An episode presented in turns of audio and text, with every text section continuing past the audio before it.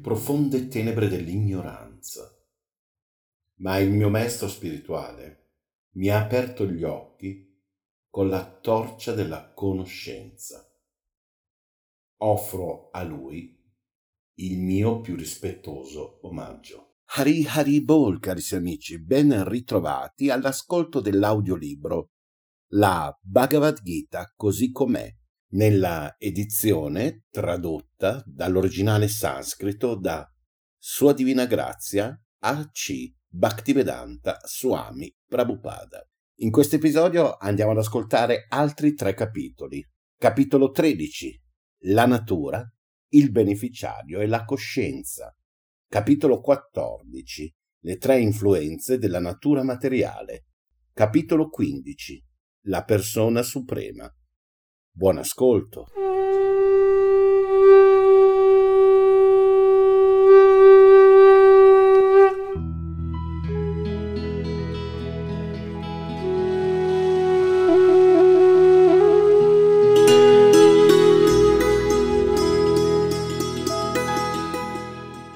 Edizione radiofonica integrale della Bhagavad Gita, tradotta dall'originale sanscrito da Srila Prabhupada e pubblicata in Italia dall'edizione Bhakti Vedanta.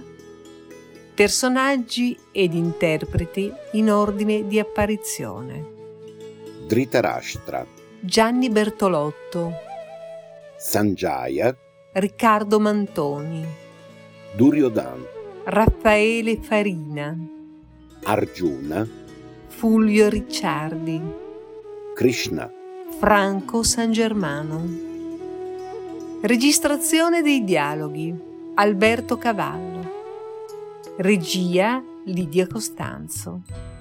Rimasterizzazione ed editing digitale Lenny Farmer una coproduzione edizioni Bhakti Vedanta, Radio Krishna Centrale, Lenny Land.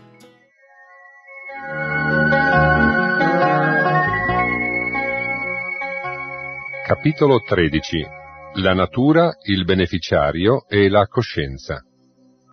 Arjuna disse, Mio caro Krishna, vorrei sapere che cosa sono la Prakriti, la natura, e il Purusha, colui che gode. Che cosa sono il campo e il conoscitore del campo, la conoscenza e l'oggetto della conoscenza. Il Signore Beato disse, Il corpo, o figlio di Kunti, si chiama campo, e colui che conosce il corpo è il conoscitore del campo. Sappi, o discendente di Barata, che anch'io sono il conoscitore in tutti i corpi. E conoscere il corpo e il proprietario del corpo costituisce la conoscenza. Questo è il mio pensiero. Ascolta ora, ti prego. Ti descriverò brevemente il campo d'azione, com'è costituito, le sue trasformazioni, la sua fonte, il conoscitore di questo campo e il suo influsso. Questa conoscenza del campo d'azione e del suo conoscitore è stata esposta da molti saggi in diverse scritture vediche, specialmente nel Vedanta Sutra, dove cause ed effetti sono presentati con piena logica.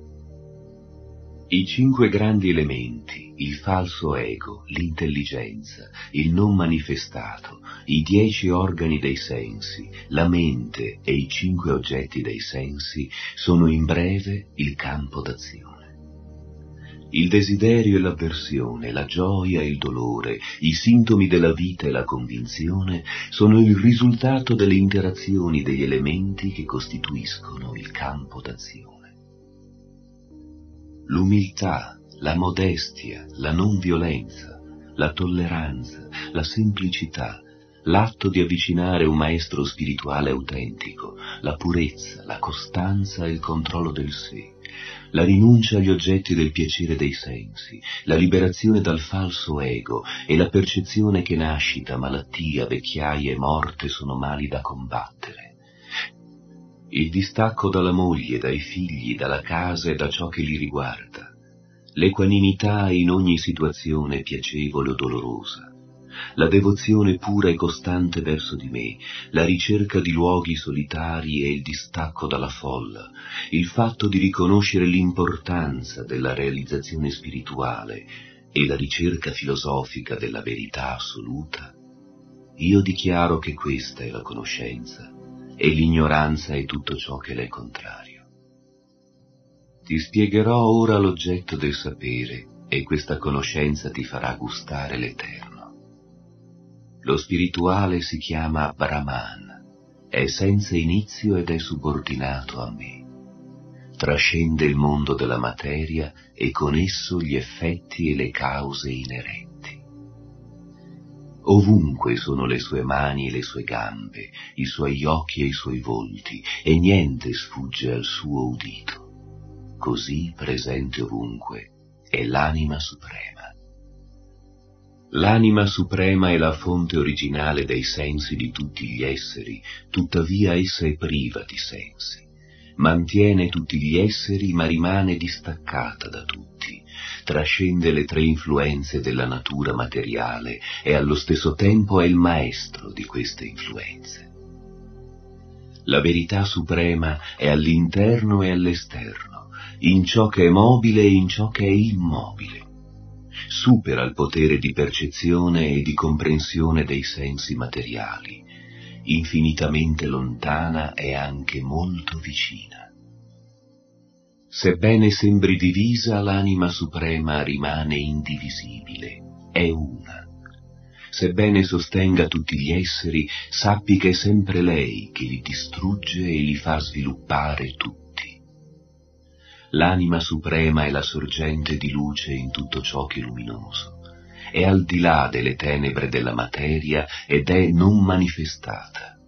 È la conoscenza, l'oggetto della conoscenza e lo scopo della conoscenza, situata nel cuore di tutti. Così ti ho brevemente descritto il campo d'azione, il corpo, la conoscenza e l'oggetto della conoscenza. Soltanto i miei devoti possono comprendere queste cose in tutta la loro profondità e raggiungere la mia natura. Sappi che la natura materiale, così come gli esseri individuali, non hanno inizio. I loro mutamenti e le tre influenze della materia sono prodotti dalla natura materiale. La natura è considerata la causa di tutte le azioni materiali e delle loro conseguenze, mentre l'essere individuale è la causa dei piaceri e delle sofferenze che incontra in questo mondo.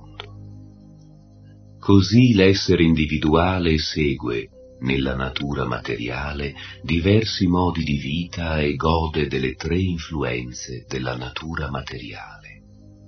Ciò è dovuto al contatto con questa natura, incontra allora piaceri e sofferenze nei vari tipi di corpi. Ma nel corpo c'è un altro beneficiario che trascende la materia. È il Signore, il proprietario supremo, il testimone e il consenziente, che si chiama anima suprema. Colui che comprende la natura materiale, l'essere vivente e l'interazione delle tre influenze della natura raggiungerà la liberazione. Qualunque sia la sua condizione attuale, non rinascerà mai più in questo mondo. Alcuni percepiscono l'anima suprema attraverso la meditazione, altri coltivando la conoscenza, altri ancora con l'azione non interessata. Ci sono poi quelli che si impegnano nell'adorazione del Signore Supremo dopo aver sentito parlare di Lui, sebbene siano poco esperti nella conoscenza spirituale. Ascoltando volentieri gli insegnamenti delle autorità, trascendono anch'essi il ciclo di nascite e morti. O migliore dei Barata, tutto ciò che esiste, mobile o immobile, deriva solo dall'unione del campo d'azione col conoscitore di questo campo. Colui che vede come l'anima suprema accompagna l'anima individuale in tutti i corpi e comprende che mai né l'una né l'altra periscono, vede veramente. Colui che vede in ogni essere l'anima suprema, ovunque la stessa, non lascia mai che la sua mente lo trascini alla degradazione, giunge così allo scopo supremo e assoluto. Colui che riesce a vedere che è il corpo, nato dalla natura materiale a compiere ogni azione mentre l'anima non agisce mai, vede realmente. Quando l'uomo intelligente smette di vedere in termini di identità multiple dovute a corpi differenti, raggiunge la visione del Brahman. Allora ovunque egli vede solo l'anima spirituale. Coloro che hanno la visione dell'eternità possono vedere che l'anima è spirituale, eterna e al di là delle tre influenze della natura materiale sebbene situata nel corpo materiale, l'anima non agisce mai e non è legata. Come l'etere non può, per la sua natura sottile, mischiarsi a niente, sebbene sia esteso ovunque, così l'anima, che è della stessa sostanza del Brahman, non si mischia col corpo, sebbene sia situata nel corpo. O discendente di Barata, come il sole illumina da solo tutto l'universo, così l'anima spirituale da sola rischiara con la coscienza il corpo intero. Colui che vede alla luce della conoscenza la differenza tra il corpo e il proprietario del corpo, e conosce anche la via per liberarsi dal dominio della natura materiale, raggiunge lo scopo supremo.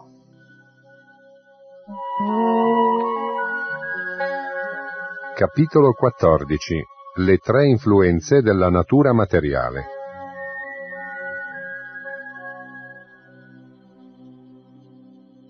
Il Signore Beato disse, Ti esporrò di nuovo questa saggezza suprema, la conoscenza più elevata, con la quale tutti i saggi hanno raggiunto la perfezione suprema.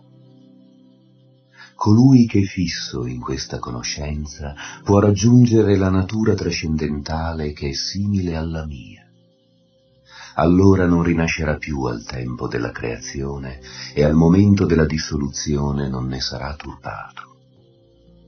La sostanza materiale nella sua totalità, detta Brahman, è la sede del concepimento, ed è questo Brahman che io fecondo rendendo così possibile la nascita di tutti gli esseri, o discendente di Barata. Sappi, o figlio di Kunti, che tutte le specie di vita hanno origine nella natura materiale e io ne sono il padre che dà il seme. La natura materiale è formata da tre influenze, virtù, passione e ignoranza quando l'essere vivente entra in contatto con la natura materiale, diventa condizionato da queste influenze. O Arjuna senza peccato, sappi che la virtù, la più pura delle influenze materiali, illumina l'essere e lo libera dalle conseguenze di tutti i peccati. Chi è sotto il suo influsso sviluppa conoscenza, ma diventa condizionato dal senso di felicità che essa procura. La passione consiste in desideri ardenti e senza fine, o figlio di Kunti. Essa lega l'anima incarnata all'azione materiale e ai suoi frutti. O discendente di Barata, l'ignoranza è causa d'illusione per tutti gli esseri. La follia, la pigrizia e il sonno che legano l'anima condizionata sono il risultato di questa influenza. La virtù condiziona l'uomo alla felicità, la passione ai frutti delle azioni e l'ignoranza alla follia. Talvolta la passione prevale, vincendo la virtù e l'ignoranza. Talvolta è la virtù a vincere la passione e l'ignoranza.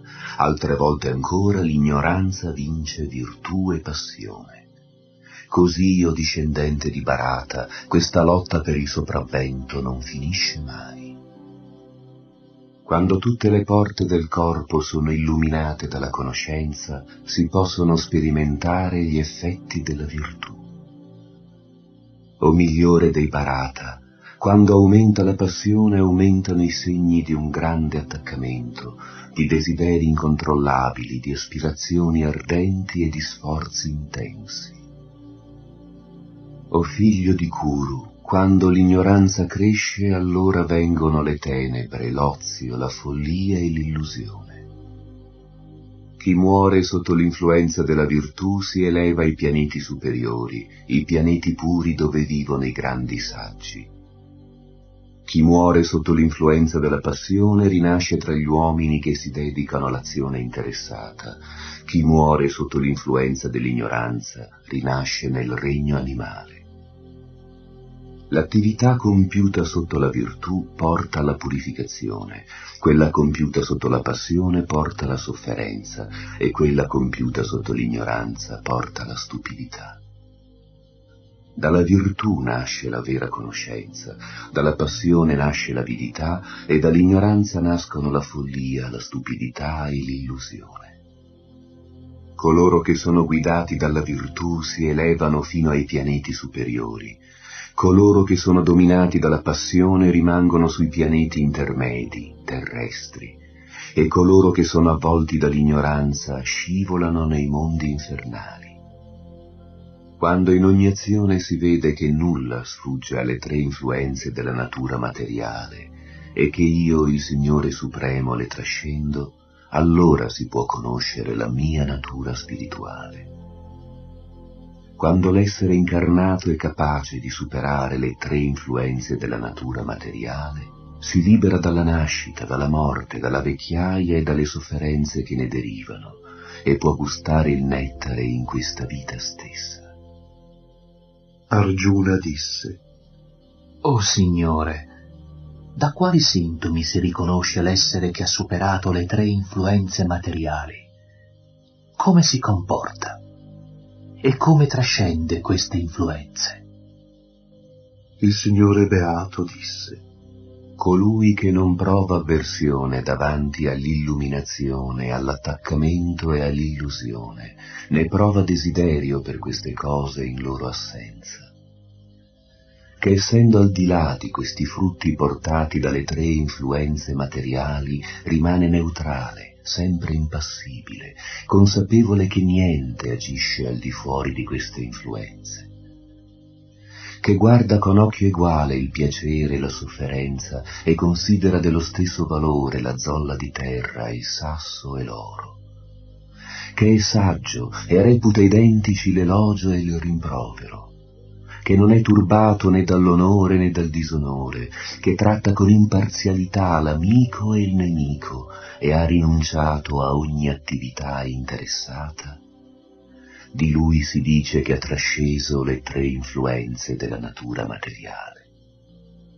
Colui che si impegna completamente nel servizio di devozione senza mai deviare, trascende subito le tre influenze della natura materiale e raggiunge così il livello del Brahman.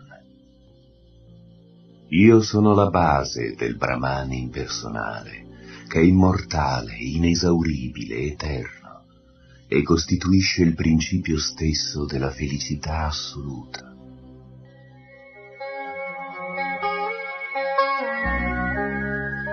Capitolo 15 La persona suprema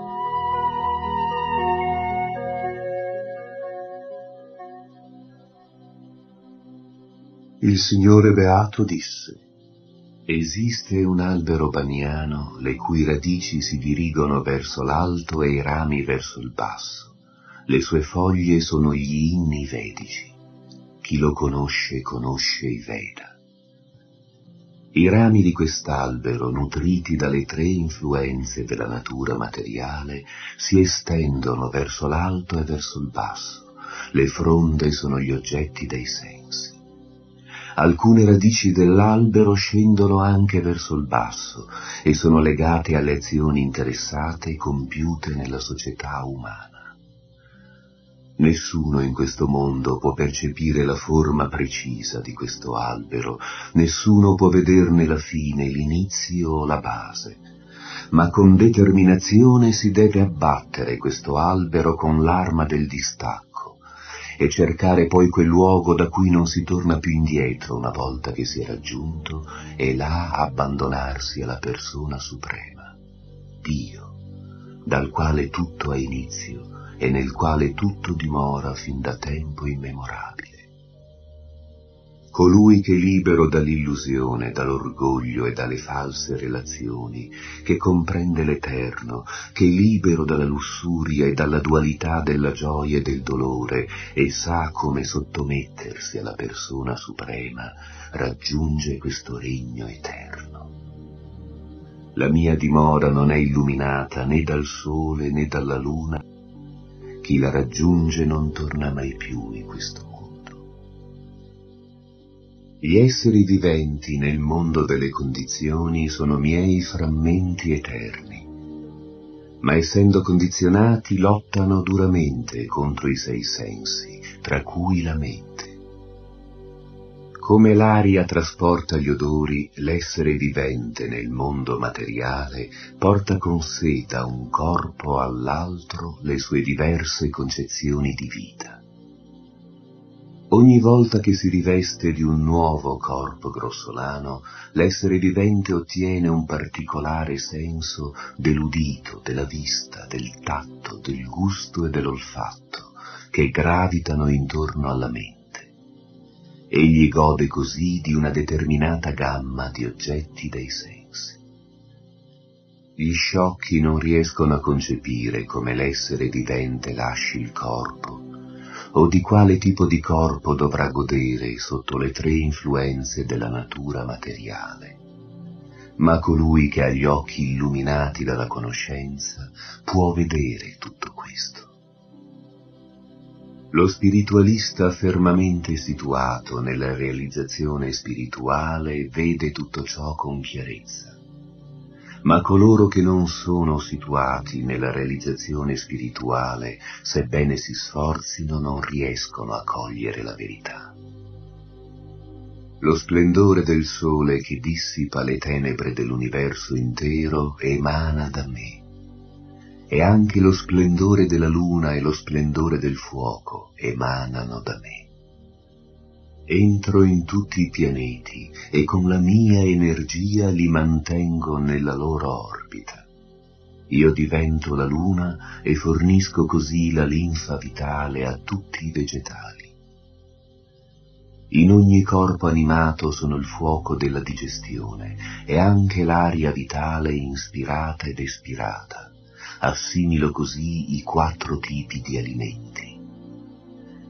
Sono nel cuore di ogni essere e da me viene il ricordo, la conoscenza e l'oblio. Il fine di tutti i Veda è quello di conoscermi. In verità io sono colui che ha composto il Vedanta e io sono colui che conosce i Veda. Ci sono due categorie di esseri, i fallibili e gli infallibili. Nel mondo materiale tutti sono fallibili, ma nel mondo spirituale tutti sono infallibili. Ma oltre a questi esseri c'è il più grande di tutti gli esseri, il Signore in persona che penetra nei mondi e li sostiene. Poiché io sono trascendentale, al di là del fallibile e dell'infallibile, e poiché sono il più grande di tutti gli esseri, il mondo e i Veda mi glorificano come la persona suprema. Colui che mi conosce come Dio, la persona suprema, e non ha dubbi, conosce tutto. Perciò si impegna con tutto se stesso nel mio servizio di devozione, o discendente di Barata. Ciò che ti rivelo ora, o oh Argiuna senza peccato, è la parte più confidenziale delle scritture vediche. Colui che la comprende diventerà saggio e i suoi sforzi lo condurranno alla perfezione. Vandeham Sri Guru Sri Juta Padakamalam श्रीगुरुं वैष्णवांश्च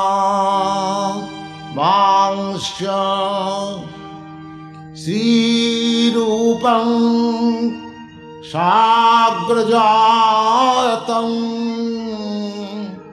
सहगण रघुनाथान्वितं तं सजीवम् श्राद्वैतं सावधूतं परिजनसहितं कृष्णा चैतन्यदेवं